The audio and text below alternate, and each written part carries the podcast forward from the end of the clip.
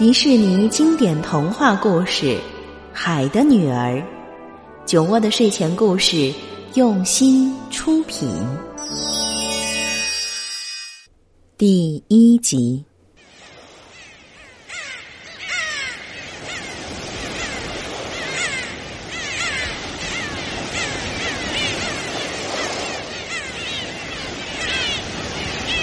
在离岸很远很远的大海上。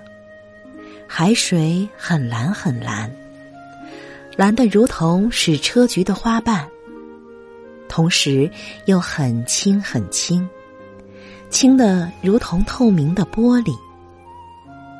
那里的海水非常深，任何船上的连锚都抛不到海底，甚至要把许多教堂尖塔一座接一座的连接起来，才能露出水面。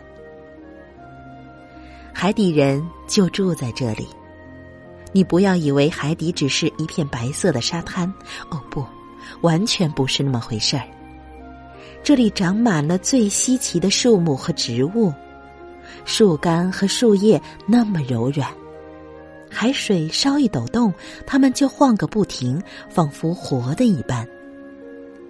各种鱼类，不论大小，在树枝间游来游去。就像鸟群在天空中飞来飞去一样自由自在。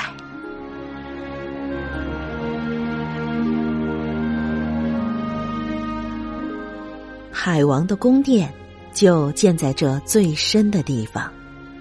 宫殿的墙是用珊瑚砌成的，窗子是用琥珀做的，屋顶上铺着美丽的贝壳。贝壳不停的张开又合拢，合拢又张开，看上去非常壮观。因为每一个贝壳中含着一颗珍珠，珍珠光彩夺目，完全可以嵌在皇后的帽子上。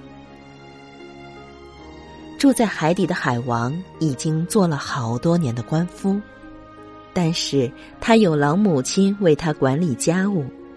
她是一个聪明的女人，可是对于自己高贵的出身，总是感到不可一世，因此她的尾巴上老是带着益达的牡蛎，而其余的显贵只能每人带上半打。除此以外，她是值得大大称赞的，特别是因为她非常爱那些小小的海公主，她的一些孙女。他们是六个美丽的孩子，而他们之中，那个顶小的要算是最美丽的了。她的皮肤又光又嫩，像玫瑰的花瓣；她的眼睛是蔚蓝色的，像最深的湖水。不过，跟其他的公主一样，她没有腿，她身体的下部是一条鱼尾。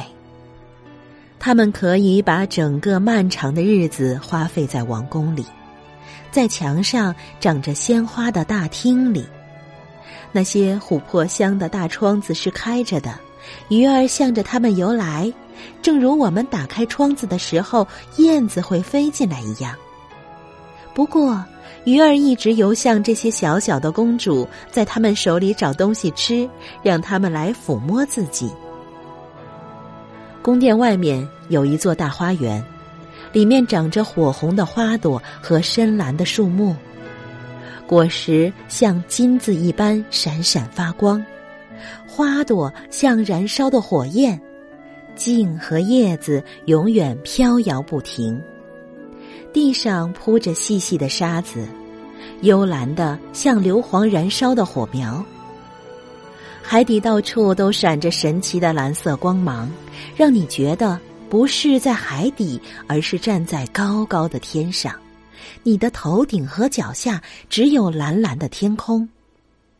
风和日丽的天气里，你能看见太阳，它像一朵紫色的花儿，从花蕊里射出光来。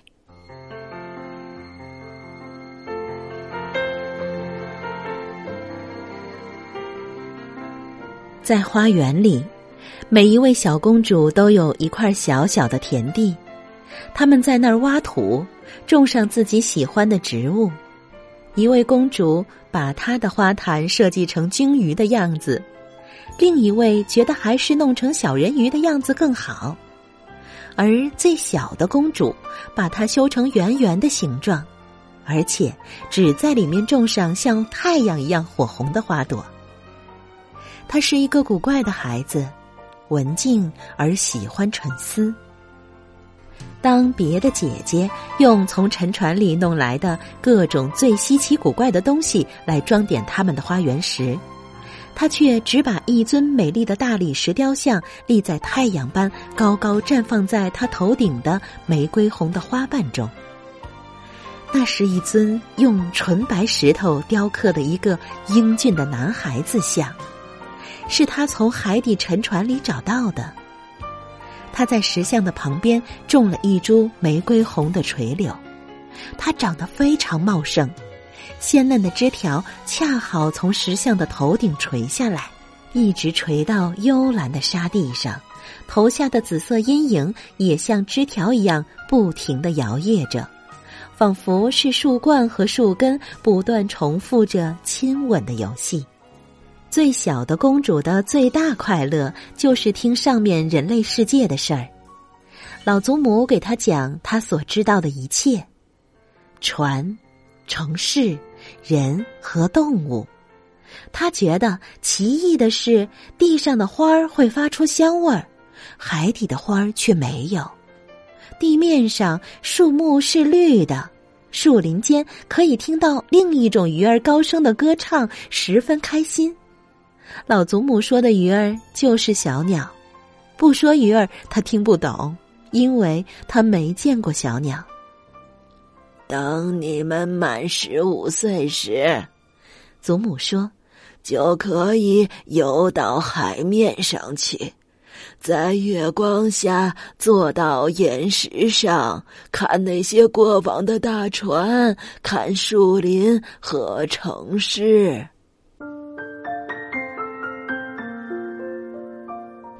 第二年，一位姐姐十五岁了，可是其他的一个比一个小一岁，最小的那个还要等整整五年才能游上海面，看看我们这里是什么样子。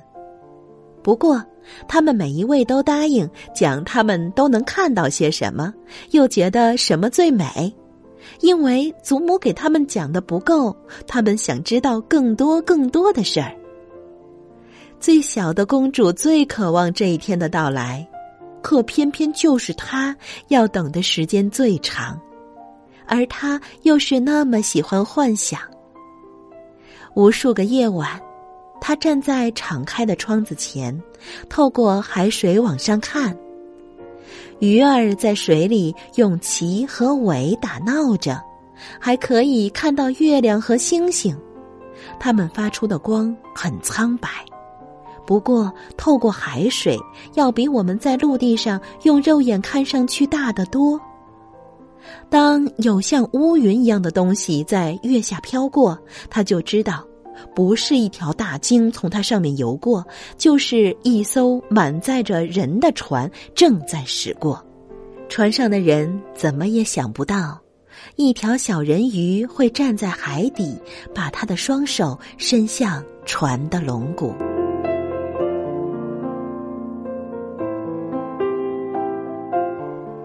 最大的那位公主已经满十五岁了，她可以游到海面上了。当她回来时，她想讲的见闻简直太多了。她说，她经历很多，但最令她念念不忘的是，大海风平浪静，皓月当空时，躺在沙滩上，凝视着繁华的大城市。从人们的窗户里射出的灯光，如同天上的星星，多得数不清。他听见了车辆来往的吱吱声，人们讲话的声音。最过瘾的是，听到了音乐的响声。他还看到了教堂的尖塔和圆顶，听到了教堂洪亮的钟声。正因为他从来没能进过城，因此他更加渴望这些新奇的东西。最小的公主听得好认真呐。大公主所讲的，她一句话也没有漏掉，每一件事她都牢牢记在心中。当天傍晚，最小的公主站在窗前，透过碧蓝的海水向上方遥望。这个时候，他想象着他看到了大城市，听到了教堂的钟声。第二年，二公主得到许可。离开了家，她小小的脑袋冒出海面时，正好是太阳下山的时候。那番美丽的景色妙不可言，无法形容。整个天空一片金黄，云彩缓缓飘过，一会儿深红，一会儿大紫，变化万端，目不暇接。突然，一群野天鹅就像一片洁白大面纱飞了过去。它曾拼命的朝着太阳游去，但太阳落下去了，在大海与天空相接的地方落下去了。晚霞慢慢的消失了。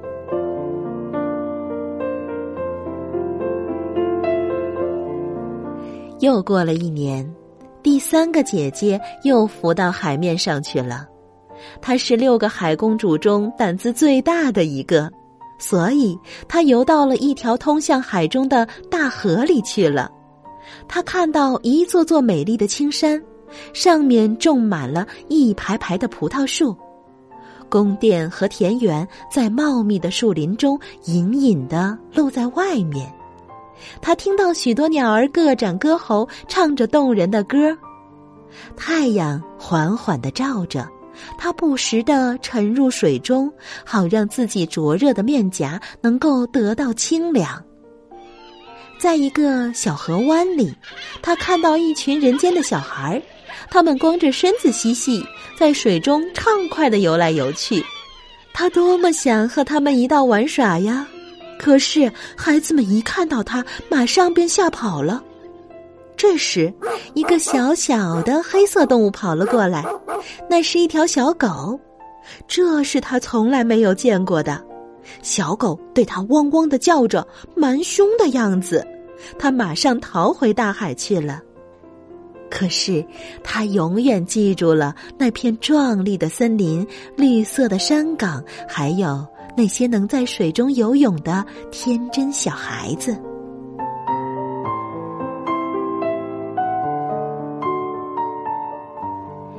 第四个姐姐的胆子可不像三姐那样大，她只停留在荒凉的大海上面。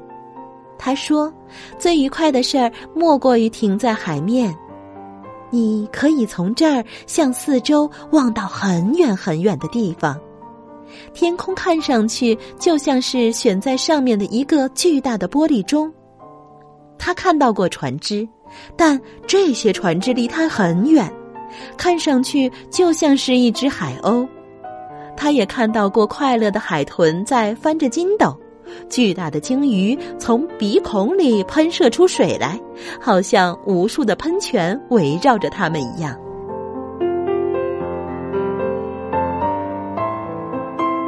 现在该轮到第五个姐姐了，她的生日恰好是在冬天，所以她所看到的是其他的姐姐们在第一次浮出海面时所看不到的东西。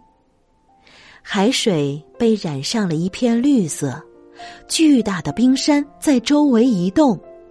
他说：“每一座冰山看上去就像是一颗珠子。”然而，它却比人类建造的教堂的塔楼还要大许多。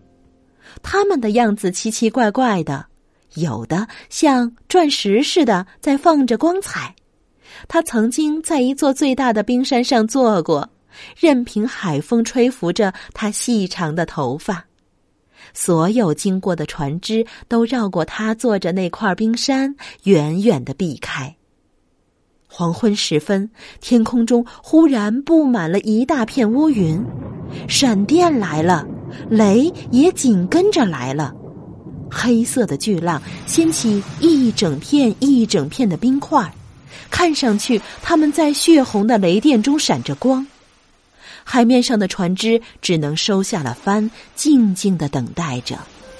只有他安静的坐在那浮动的冰山上，望着蓝色的闪电打着折的射进反光的海水里。姐妹们第一次露出水面的时候，对自己所看到的新鲜和美丽的东西都非常高兴。但是现在，她们都是大姑娘了，可以随意游到水面上去，他们也就觉得不过如此罢了。他们又想念着自己的家。过了一个月，他们又说：“还是下面最漂亮，在家里最好不过了。”许多夜晚，五姐妹相互挽着胳膊，一个接一个的游到水面上。他们的声音美极了，比任何人的声音都要美得多。在刮起风暴的时候，他们以为船要翻了，便游到船的前面，用美妙的歌声唱海底的美丽，请船上的人不要怕落到海底。不过这些人可听不懂他们的话，他们以为是风暴声。他们在海底也没有看到什么美好的东西。因为船一沉，人便被淹死了，都是死了才来到海王的王宫的。当五位姐姐每晚必晚必的到上面去的时候，小妹妹总是孤零零的站在那里看着他们，就好像要哭似的。不过人鱼儿是没有眼泪的。因此，她的痛苦还更大一些。要是我十五岁该多好啊！他说道：“我知道，我马上就会喜欢上面这个世界和在上面修建居住的人的。”他终于到十五岁了。